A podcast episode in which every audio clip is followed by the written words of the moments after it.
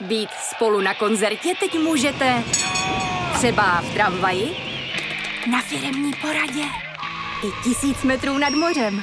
Jsme tu, abyste mohli být mezi svými kdekoliv. Tak zůstaňte ve spojení díky datům na naší nejrychlejší mobilní síti v Česku. T-Mobile.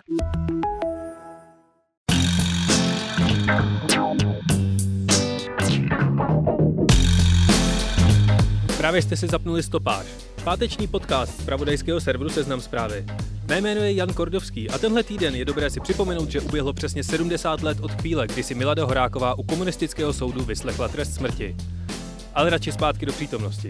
Na rozhovor jsem si poprvé pozval aktivního politika.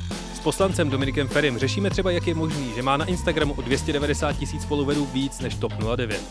A Jindřicha Šídla se zeptám, jakou má radost z chystaného památníku na místě bývalého koncentračního tábora v letech u Písku. Ale ještě předtím jsem pro vás vybral přehled těch nejdůležitějších nebo nejzajímavějších zpráv z uplynulého týdne.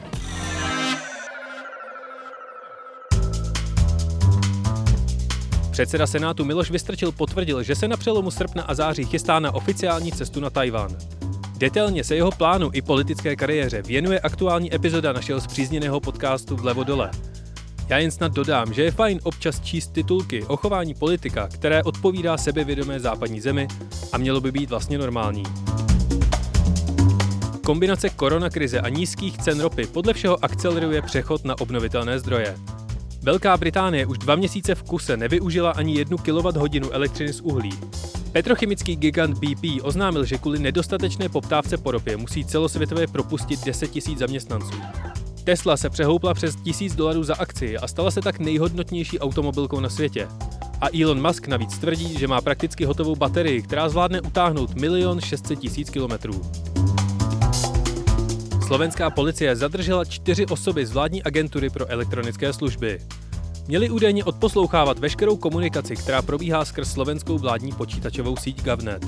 Policie má podezření, že odposlechy mohly zařídit zpravodajské služby cizích zemí nebo soukromý sektor. Pokud by se podezření potvrdilo, šlo by o největší kybernetické ohrožení strategické bezpečnosti Slovenska v jeho historii. Protesty proti policejní brutalitě a rasismu se z USA rozšířily i do dalších zemí. Ve Velké Británii nebo Belgii demonstrující strhávají sochy. Na pražském Žižkově to schytal Winston Churchill. Kvůli tweetu, který je evidentně schopný napsat jen někdo, kdo vymyslel CrossFit, rezignoval ředitel společnosti Greg Glassman. Z HBO zmizel jich proti severu. BBC stáhla z iPlayeru sitcom Malá Velká Británie. A v České republice zmizel z YouTube tak akorát Jara Zimmerman. Nesnad kvůli hře Afrika, ale v rámci sporu o dědická práva. A ještě jeden dopad demonstrací v USA. Nejspíše se zasloužili o zpomalení nárůstu technologií identifikujících jednotlivce na základě rozpoznávání obličeje. Firma IBM oznámila, že vývoj této technologie zcela ukončí. O pár dní později se svým vyjádřením následoval Amazon, který nezvolil tak radikální přístup, ale na jeden rok pozastavil americkým policejním složkám licenci k využívání svého facial recognition softwaru s umělou inteligencí. Ale teď už se radši pojďme vrhnout na rozhovor s jedním instagramovým guru české politiky, Dominikem Ferim.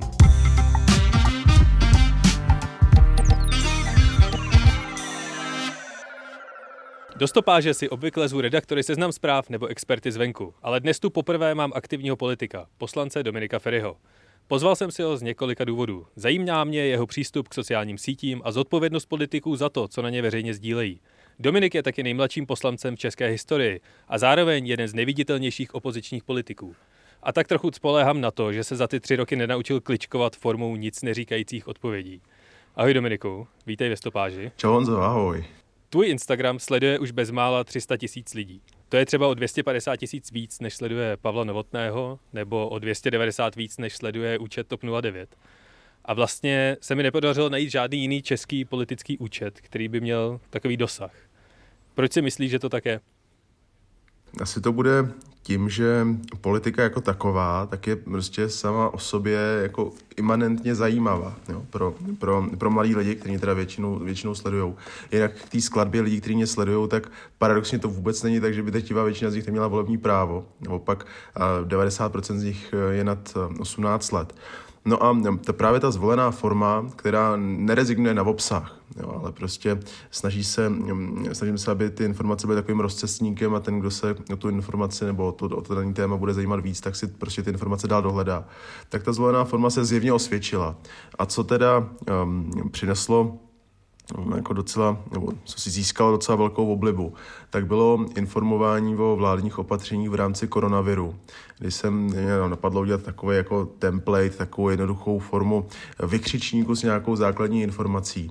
A to se osvědčilo zejména z toho důvodu, že vlastně Byť existují nějaké samozřejmě eh, aplikace, eh, které se snaží eh, vysílat nějaký třeba flashe, když se něco stane a tak, tak přesto prostě jako nějaká srozumitelná a uchopitelná platforma vlastně tady v tom ohledu docela chyběla, takže to dost mladých lidí kvitovalo s povděkem. Takže tím to, tím to je. Na druhou stranu, když si zmiňoval třeba Instagramový účet TOP 09, který ve srovnání s jinýma stranama má docela dost sledujících, tak prostě, když to má tu politickou nálepku dost viditelnou a a priori je to prostě politický, no tak eh, si to úplně tu pozornost nezískává. Myslím, že lidi spíš sledují radši jako eh, jednotlivého člověka, než nějaký ten, ten, ten brand. No tak ale zase Alena Schillerová má pět tisíc followerů, respektive teď už šest tak, tak je prostě skvělá. Jo, a, a, ty myslíš, že to je, a ty myslíš, že to je málo, já si myslím, že na ní je to víc než dost. To já radši nebudu hodnotit. Děláš si ty sítě sám, nebo na ně máš nějaký tým? No, dělám si ty sítě sám. Um, vůbec obecně poslanci nemají žádný tým, jo, protože máme samozřejmě svý asistenty, takže jako, jako mini tým. Ale když to, když to člověk srovná s tím, co nám třeba říkají, když sem přijedou poslanci zahraničí, tak ty mají podmínky úplně odlišné a úplně jako nejkřiklavější vlastně případ je tady v tom Amerika, kde ty, ti eh, kongresmeni mají prostě obří týmy lidí, kteří jsou schopni dělat tady to. Což na jednu stranu je blbý, že člověk tomu prostě musí věnovat čas. Na druhou stranu sociální sítě jsou něco, s čím jako mladý člověk mám denodenní kontakt a přicházím denodenně do styku, takže to pro mě zase takový problém není. A je s tím spojený i to, že je to prostě, ehm, že to je prostě autentický. Že z toho člověk, i když to, znamená, že samozřejmě tam můžou být nějaké jako eh, chyby, může to být neobratný, co se napsal blbě, špatně, tak ale ta autentičnost je snad to, pro co eh, tady ty chyby vlastně lidi můžou odpustit. No a jak třeba rozlišuješ, co je osobní rovina a co už souvisí s tvojí prací poslance? Rozlišuješ to vůbec? To vlastně docela splývá. Jo, a to neříkám, jsou, jsou jako lidi, kteří tomu neuvěřitelně rozumějí z hlediska právě té techniky, jako jo, ale, ale já to dělám trošku humpolácky, jo, že nikdo, přijde mi, že je to tady trošku ještě neprošlapaný a každý si musí najít nějakou individuální zajímavou cestu. Ať už je to třeba ten Pavel Novotný. Je vlastní cestu, vlastně vlastní způsob sdílení má třeba i Tomio Okamura na sociálních sítích. Že jo? Tam je taky nejdeš nějaký jako paterny, který, který se furt opakují a který on zjistil, že fungují. Ale um, nedá se to úplně asi, asi rozlišit. Samozřejmě na politikovi, aby, aby si sám řekl, co teda na ty sociální sítě ještě dá a, a co ne.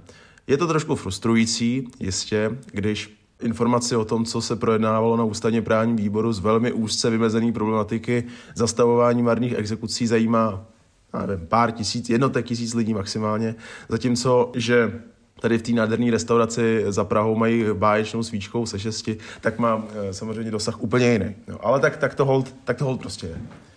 A nastavil jsi třeba nějaký mantinely, za který už nechceš chodit? S těma například sdílíš spoustu memů, jestli to třeba není moc velký zjednodušení a předžvykání té politiky. No, když se podíváš, tak právě těch memů jako významně ubylo. Jo, na úkor právě těch nějakých infografik nebo nějakých jako informačních postů. A tomu určitému zjednodušení se člověk prostě, um, prostě nevyhne. Jo, byť, jak říkám, je to trošku frustrující, protože bych velmi rád, a myslím si, že jako dost našich voličů jo, prostě má velmi vysoký nároky na to, co, co politik říká, co politik sdílí, jak ty problémy řeší. Um, což se třeba promítá v tom, že jiných politiků z jiných stran se lidi nezeptají, dobře, a kde na to vezmete peníze? Třeba nás na to ptají úplně soustavně, když s něčím přijdeme, co má rozpočtový dopady třeba. Jo, to znamená, nějaká forma zjednodušení pro ty sociální sítě je asi jako mm, nezbytná, ale nesmí to být opravdu asi jako až příliš plitký a to je, to je nějaká hranice, za kterou se, za kterou se snad ještě jako nevydává. Právě posloucháte Stopáž s Dominikem Ferim o sociálních sítích i o tom, jak vypadá práce poslance, když je vám 20 a něco. Zmínil jsi, že za tebou často politici chodí a ptají se tě na nějaký rady. Myslíš si, že český politici s Twitterem, respektive se sociálníma sítěma, umí pracovat? Je otázkou, co, co míníš tím, jako umějí pracovat. Že je mají všichni, to se říct nedá. Protože dost, dost poslanců prostě sociální sítě aktivně nevyužívá, pokládá je za něco, co je, co je nadbytečný, že klíčový je prostě za každou cenu říct nějaký štěk do televize nebo říct, eh, mít nějakou citaci v tištěných novinách. Takže to, to asi úplně ne. Jo. Ale myslím si, že umějí využívat mm, v rámci nastolování nějaké agendy. A um, taky si myslím, že si dost rychle uvědomili, že pro novináře je velmi pohodlný, že nemusí kvůli citaci volat, že nemusí prostě ty informace nějak jako těžce dolovat z těch lidí, ale že do toho článku můžou jednoduše prostě dát proklik na ten, na ten nebo screenshot toho nějakého statusu a mají tu informaci rychle. Takže to si myslím, že si politici velmi rychle osvojili a celkově je to dobře.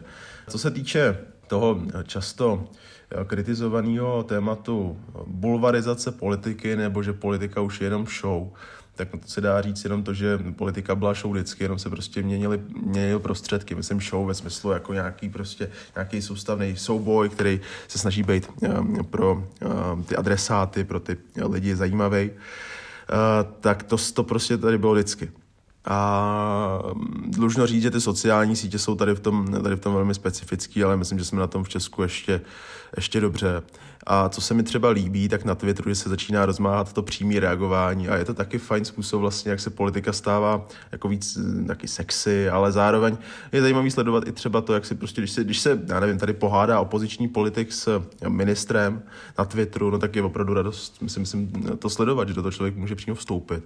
A jestli jsem z něčeho měl radost, jo, tak a, je konkrétní příklad, jako v jiných stranách to mají asi taky, ale třeba mě milé potěšilo, když uh, Mirek Kalousek udělal uh, v době koronakrize live stream asi hodinový, kde mu lidi psali prostě otázky a on jim odpovídal. To je něco, co by v 90. letech bylo samozřejmě s ohledem na nějaký, jako, nějaký technologický strop nemyslitelný, jo, že by tak prostě přímý kontakt. A mně to přišlo naprosto geniální, že se tam mohl člověk zeptat na cokoliv. Klidně ho urazil, on zareagoval. Tak to má vypadat. A museli jste ho k tomu nějak přemlouvat, nebo to byl prostě jeho nápad a iniciativa? No, to je právě ono. Já si myslím, že s postupem času si uh, ty politici opravdu jako se jim ten názor na ty sociální sítě začíná proměňovat. Nesporně v tom svý dělá i, um, řekněme, vnímání síly marketingu Andreje Babiše, že prostě ten, ty sociální sítě má velmi dobře pořešený a uh, cítí, že už musí víc z té pro ně komfortní zóny ve smyslu jako opravdu mluvit jenom s těma novinářema a že musí sami, sami do, těch věcí, do těch věcí vstupovat. My jsme tu v posledním díle řešili s politologem Milošem Gregorem dezinformace na internetu a on rozvinul docela zajímavou myšlenku, že Česká republika je hodně specifická tím, že tu ty dezinformace často šíří sami politici. Souhlasíš s tím? Samozřejmě souhlasím, protože terčem mnoha dezinformací a různých jako řetězových mailů a pomluv uh, jsem taky. A leco bylo sdíleno i třeba, myslím, že něco sdílel Radim Fiala tehdy z SPD. Takže bohužel jo. Jenže ono to s tím zkrátka je tak, že to je nějaká lživá informace a je obecně platné, že pravda lež eh, téměř nikdy nedoběhne. Jo. A ty zkratkovitý sdělení, které velmi často jsou šířeny, zejména tedy poslanci nebo politiky z SPD, tak na to už se ani snad nevyplatí reagovat. Protože oni jsou si vědomi toho, že to prostě rozehřeje jejich publikum a ono se už pak nebude úplně detailně ptát, jestli to tady pravda byla nebo to pravda nebyla. Bohužel tomu tak je a beru to jako, jako zadaný. Když se ještě vrátím k těm generacím, které jsme probírali na začátku, tak podle posledního průzkumu, který se mi podařilo sehnat, který je z roku 2016, tak v České republice se nezajímá o politiku 57% lidí do 30 let. Hmm. A s tím, že průměr OECD je 27%. Je opravdu ten zájem mladých o dění okolo sebe v nějaký generační krizi? Obávám se, že jo. Ten průzkum, o kterém mluvíš, tak tam jsme druhý nejhorší z celé Evropy. Za námi je, myslím, Litva nebo Lotyšsko, nechci žádný z těch zemí křivdit. Bohužel tomu tak je.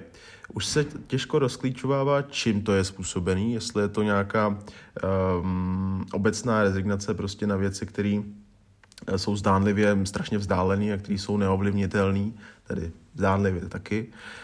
Uh, nebo jestli tam je nějaký vliv um, rodičů, nebo jestli to je důsledek nějaký skepse z porevolučního vývoje, nebo něco takového. Těžko říct, co to je. Ale je to něco, s čím by měly politické strany bez zesporu pracovat. A vždycky, když se o tom bavím, musím říct, že to pnutí mezi generacemi v rámci sněmovny třeba je. Jo, no, úplně prostě uh, běž, běžná věc. Je to takový jo, často přátelský laškování mezi staršíma a mladšíma.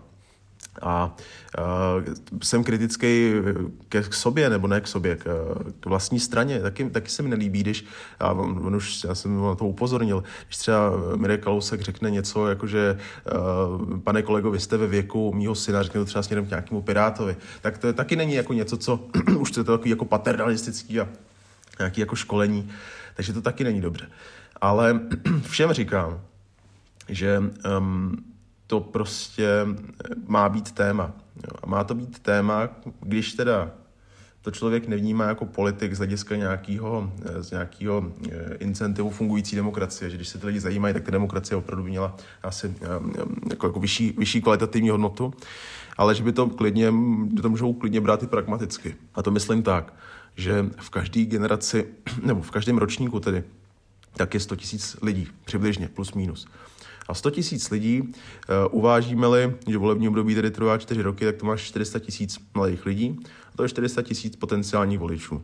A je-li mobilizace mladých lidí k volbám nižší, podstatně nižší, než u těch voličů starších, tak je to prostě docela zajímavá voličská skupina a zajímavý počet hlasů. A chtě nechtě ty politické strany se budou muset přizpůsobit tomu a budou muset nabídnout mladým lidem nějaký program, agendu, něco, co, co, bude, co bude zajímat což může být lecos, že jo. A zároveň taky mladí lidi nejsou jedna skupina, homogenní skupina. Protože třeba někoho, komu je 18 nebo 17, to bude zajímat, jestli bude maturovat uh, z matematiky, nebo jaký bude formát maturity. Že jo? Uh, někdo, komu je uh, 25, tak toho bude zajímat třeba, jestli díky, no, kvůli koronakrizi dostane nějakou podporu, protože přišel o zaměstnání například, nějaký mladý marketák třeba. A někdo, komu je 30, zakládá rodinu, to bude zajímat zrušení daně z nabití nemovitosti, někoho bude zajímat um, klimatická změna a tak dále, a tak dále, a tak dále. A ty strany by si prostě měly mladí lidi ve svých stranách hýčkat, není jich tam tolik a měli by jim dát prostor. No a nehrozí a nestane se opět zase, že to bude závod v tom, eh, která strana víc hulí a kdo první zlegalizuje trávu a tím to skončí? Jako po každý za posledních mm. 8 nebo 10 let? nemyslím si, že to je něco, co by mělo snad stačit. Teď si myslím, že je třeba velmi důležitý zareagovat tím myslím zareagovat jako politicky a něco, něco dělat eh, na širokou poptávku z hlediska boje s klimatickou změnou například. Jo, to, je, to je něco, co si myslím, že, eh, že strany cítí a že se ten, ten názor jejich náhled na relevanci toho tématu postupně mění. Takže snad to nebude tak povrchní. Jenže musí to být činnost, která je cíle vědomá. A bohužel u stran to většinou dopadá tak, že si uvědomí, že jsou nějaký mladí lidi až nějakých třeba 8 měsíců před volbama. A pak musí horko těžko vymýšlet za prvý tedy tu agendu do toho programu. A za druhý samozřejmě nějaký způsoby, jak, jak na ty mladí lidi mladí lidi dosáhnout. A proto všem kolegům opravdu z jiných stran říkám, hele, tak jestli chcete usilovat o znovu zvolení, tak doporučuji teda s těma sociálníma sítěma začít teď, doporučuji o své práci reportovat teď, protože když tím začnete až pět měsíců před volbama, tak to bude opravdu velmi smrdět, jakože to opravdu jste jako na to kašlali. A, a druhá věc je taky to, že se to potom budete muset platit, samozřejmě, protože to, myslím, vidí má úplně každý, kdo kdo na Instagramu má nějaký širší, a to musí být jako stovky tisíc, ale desítky tisíc sledujících, že ten organický dosah prostě dramaticky klesá. A e, zejména tedy, je člověk z malé strany, nebo má, když to převedu do biznesového prostředí, malý biznes, no tak prostě nemá ty peníze na to, aby platil Facebooku, potažmo Instagramu e, za, za reklamu. Myslíš si, že je dobře, že tyhle ty velké platformy vlastně ovládají to, ke kolika lidem můžeš skrz ně mluvit? Já si myslím, že to v pořádku je taky, co bych měl jako pravicový politik říkat jinýho, je to soukromý biznes, vstupujeme, hrajeme na jejich hřišti. Jo. Samozřejmě v Americe už se teďka řeší otázky tedy toho, uh, toho duopolu a opravdu jako informačního totální koncentrace informací a ovládání toho, tedy co se k těm lidem dostane. To, to, to, to, myslím, že bude velmi brzo akutní otázka, zejména tedy v Americe. Ale v rámci Česka hrajeme na jejich hřišti a byť se tady objevují třeba ze strany uh, Václava Klauze mladšího nějaký tendence, že bychom měli přikazovat, co tedy uh, můžou mazat, nemůžou mazat, a, cenzura a Bůh ví co, tak prostě hrajeme na jejich hřišti. Jestli se to někomu nelíbí, tak má využívat sociální sítě um, jiného charakteru, jiného uh, výrobce nebo jiného vlastníka. Ale hrajeme na jejich hřišti. Ty jsi skládal svůj poslanecký slib ve 21 letech uh, jako nejmladší poslanec v historii České republiky. Můžeš zpětně zhodnotit, jestli jsi byl v tu dobu skutečně kvalifikovaný stát se poslancem? Úplně upřímně. Um, na to, na to není připravený asi nikdo, jo, protože ta práce, ta práce je tak strašně specifická a každý ji pojímá jinak, takže na to se prostě dá velmi těžce připravit. No, kvalifikovaný z hlediska tedy toho, kde, čemu se věnuju, to znamená právo, tak samozřejmě ne, nebyl jsem v tu dobu um, dostu, nebo neměl jsem takový uh, právní znalosti, jako mám teďka. Získávám pořád další a další. Jestli jsem byl připravený lidsky, tak to je na zhodnocení spíš um, lidí kolem mě.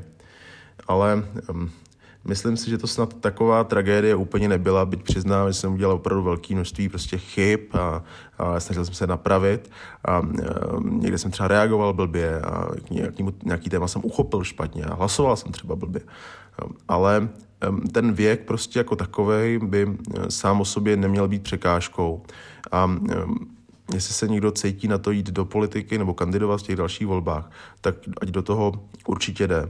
Ale abych to nějak hm, ještě eh, zreflektoval, je skutečně dobrý mít asi, když člověk jde eh, v takhle mladém věku do politiky kolem sebe lidi, kteří mu eh, dokážou pomoct, dokážou naslouchat.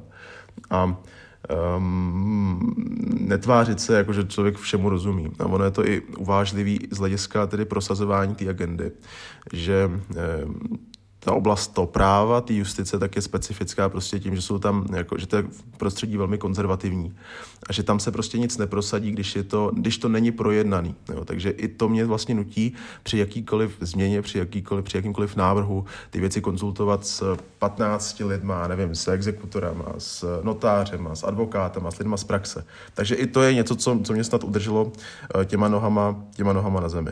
Nejsou to sice věci, které jsou sexy, ale baví mě to. Ty už několikrát prohlásil, že na poslance znova kandidovat nechceš. Pořád to platí a proč? Škoda, že tady v kanceláři není Markéta Pekarová Adamová, společný, společnou kancelář, protože ta, ta mě přesvědčuje, abych do toho šel, ale já, já to finální rozhodnutí ještě musím udělat. Jo. A e, skutečně to není tak, že bych chtěl být přesvědčovaný, ale že jsem teďka v posledním ročníku práv, už jsem odstátnicoval, teďka odezdávám diplomku. A je to něco, čemu bych se chtěl prakticky věnovat.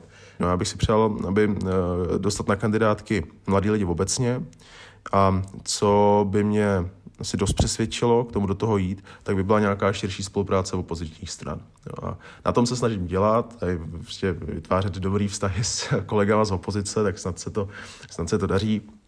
Um, jak si na začátku říkal, že snad uh, jsem se ještě nenaučil kličkovat, teda v rámci odpovídání, tak tady skutečně už mi to trošku, ne, přiznávám bez mučení, já sám nevím. Sám nevím. Jo. Daný slib zavazuje, ale um, jestli se ty okolnosti změní natolik, tak to můžu ještě přehodnotit. My v Seznam zprávách vyrábíme ještě spoustu dalších podcastů, které jsou podobně zajímavé jako Stopáž, takže teď vás na nějaký zkusíme nalákat a za chvíli budeme zpět. Zdraví vás Jiří Hošek, autor podcastu Angličan. S mými pravidelnými hosty Luďkem Mádlem, Karlem Heringem, Jaromírem Bosákem a Jindřichem Šídlem se každý týden věnujeme aktuálnímu dění v Premier League, ale jsme třeba i malinko retro. Jestli vás baví nejlepší fotbalová liga světa tak jako nás, Každé úterý nás najdete na Seznam zprávách, na Spotify, Apple Podcasts nebo kdekoliv, kde jste zvyklí poslouchat podcasty. Odebírejte Angličana, ohodnoťte nás a sdílejte. Díky. Dnešní stopáži si povídám s poslancem Dominikem Ferim o mladých politice a TOP 09. Topka má už více jak půl roku novou předsedkyni, Markétu Pekarovou Adamovou. Aktuálně jste jediná strana, která má v těle ženu. Eh, změnilo se pod jejím vedením něco?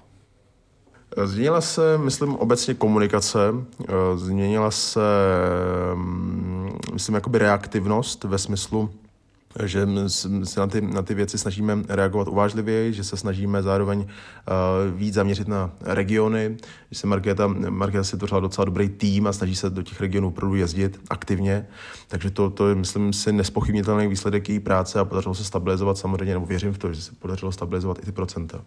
No, Zatím to tak moc nevypadá. Podle včerejšího průzkumu STEMu tak má TOP 09 3,3%, což je ty vole míň než Trikolora. No jo, jenže to je STEM. Jo, a můžu, můžeš mě podezírat z toho, že říkám, že je jako nevypovídající, protože tam máme málo. Ale dlouhodobě se ukazuje, že výsledky voleb nejlíp odhaduje Kantar. V Kantaru jsme měli 6%. Ale ne, to neříkám proto, že bych se tady chtěl chlácholit, ale říkám to spíš proto, že ty preference mohly dál klesat, ale jsou nějakým způsobem zastabilizovaný. A vždycky na to říkám, že topka nějakým dramatickým způsobem v těch volbách nespadla, nebo respektive samozřejmě, že ano. Jenže to je daný tím, že jestli tady, byli, jestli tady byl jeden subjekt, který združoval starosty, kteří měli 5% a topku, která měla 5% a měli dohromady 11-12% a teďka mají každý po pěti, no tak to je přirozený důsledek toho rozdělení. Takže tam by se na tom dalo ještě trošku vyšívat a tam bychom mohli tedy do toho jít společně.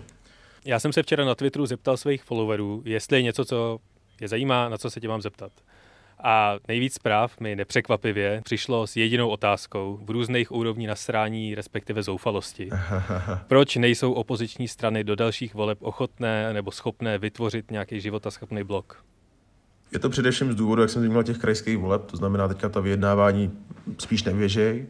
A mm, je to o ústupcích, je to o mm, dělání kompromisů a o tom umět vysvětlit svým voličům, že to má smysl. A to vyžaduje taky určitou energii, určitý odhodlání a to nemusí být všude přítomný. Ale pro nás je to priorita, je to priorita pro Markétu Pekarovou, vůbec pro celý vedení topky. A já doufám, že se to prostě podaří vyjednat. Jo. Jestli to bude topka starostové, topka ODS, nebo ještě širší, kdyby to bylo, tak by to bylo samozřejmě lepší. Eh, ale snad se k tomu podaří dojít a ten tlak veřejnosti prostě musí zesilovat. Sedněte si k jednomu stolu, tam nebude prostor pro nějaký jako dlouhý vyjednávání, licitování. Jo. Prostě eh, v listopadu si musíte sednout k jednomu stolu nebo v prosinci, začít to dojednávat, neřešit personály. Personály na, na personálích to si myslím jako vždycky skončilo v minulosti, jak říkají starší kolegové, nebo dříve narození kolegové. Ale opravdu řešit ty věci věcně, program, prostě, eh, jak to bude, eh, pak to, jak to bude teprve personálně. Jo, a ta agenda, to mělo být to hlavní. Jedna z těch otázek na Twitteru byla, kdy přestoupíš k Pirátům. A, a to asi, opravdu Piráti jsou na mě, jsou pro mě levicová strana, tam bych, a, tam si opravdu nedovedu představit, že bych působil. Jo. Takže budu věřit, že TOP 09 uspěje v dalších volbách a že moje milovaná strana to bude dál. Já ti, Dominiku, moc děkuji za rozhovor. Ty už musíš běžet, tak eh, hodně štěstí eh, v dalších dnešních aktivitách a doufám, že se zase někdy uvidíme. Moc ti děkuji za pozvání.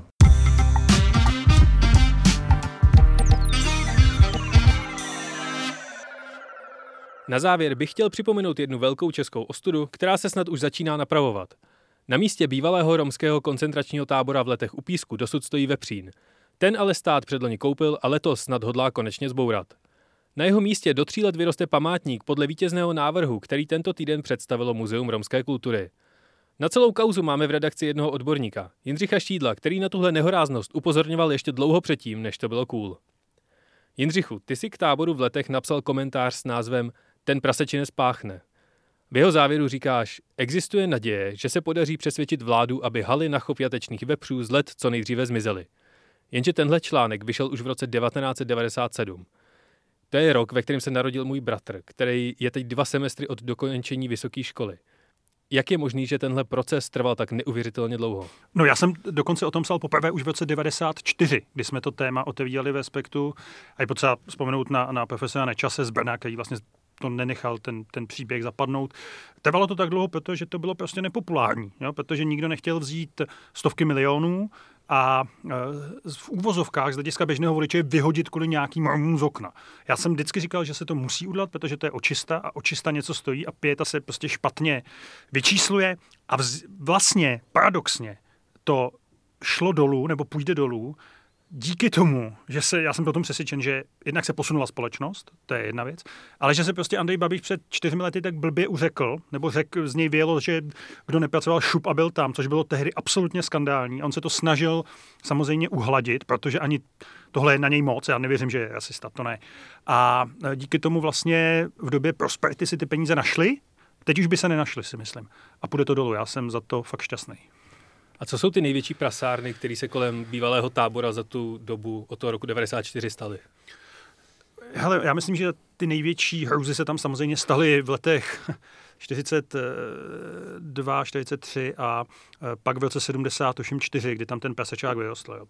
My jsme se nikdy o holokaustu, o žádném holokaustu ve škole neučili, téměř. Moje generace, já jsem ročník 72. E, o romském holokaustu o to míň, takže jsme to nevěděli. A největší prasána na tom byla, že se prostě tahle část historie vlastně tím pesečákem jakoby zastavila a že dodnes o ní, myslím, mnoho lidí neví, což je prostě škoda. A ten památník, který tam bude, já si nedlám iluze, že by to nějak významně změnil, ale je to prostě splátka dluhu, kterou tahle země má. A už jsi viděl ty návrhy? Eh, viděl. Respektive ten vítězný návrh? Já jsem viděl, já jsem se díval na, na ČT24 na tu českou konferenci, kterou mimochodem tam mluvila Jana Horvátová. Při tom prvním textu o Prasečáku v letech v roce 94, já jsem tehdy s ní o tom mluvil. Si pamatuju, protože ona je dcerou Karla Holomka, což je ta stará rodina českých Romů. Jeho tatínek byl první vlastně eh, vysokoškolsky vzdělaný Rom. Rodina, která ten holokaust přežila tehdy. Takže jsem to viděl a ten návrh vítězný, mně se líbí. Jo, já, on tam je památník. On tam je památník od roku 95 Zdenka mm-hmm. Hůly, který tehdy odkrýval Václav Havel. A Zdeněk Hůla je můj strýc, takže já tam mám střed zájmu. Nicméně i ten se mi líbil, ale tohle je prostě něco většího, ten hula tam zůstane, něco většího, co prostě významu té věci a hrůze té věci protože za druhé světové války zemřelo 90% českých Romů. No, tak eh, mně se to zdá jako důstojný. Ale co je důležité, že to vybíralo, se to podělilo Muzeum, uh, Muzeum Mimské kultury, lidi, který se to opravdu bezprostředně týká. Uh, pozůstalí, respektive, respektive příbuzní pozůstalých, to je na tom důležitý. Zachytil si informaci, že tam zůstane i jedna stěna toho prasečáku? Nezachytil, ale jako symbolicky jsem to vlastně psal už v tom roce 97, že ten text, myslím, končil tím, že pokud se nepodaří najít prachy, tak ten prasečák sám o sobě bude památníkem. A kdo si myslí, že by ten památník měl slavnostně otvírat?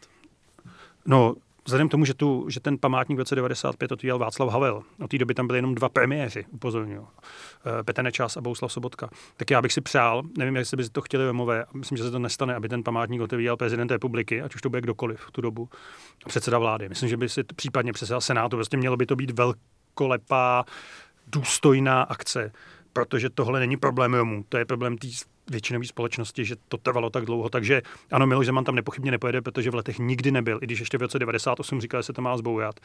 Ale pokud bude předsedou vlády Andrej Babiš, tak tam má být Andrej Babiš.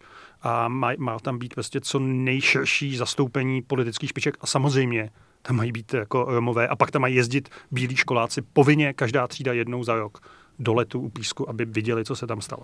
Já ti moc děkuji za tohle schrnutí. Doufám, že to všechno se dotáhne do konce. Díky, že jsem zase mohl mluvit o letech.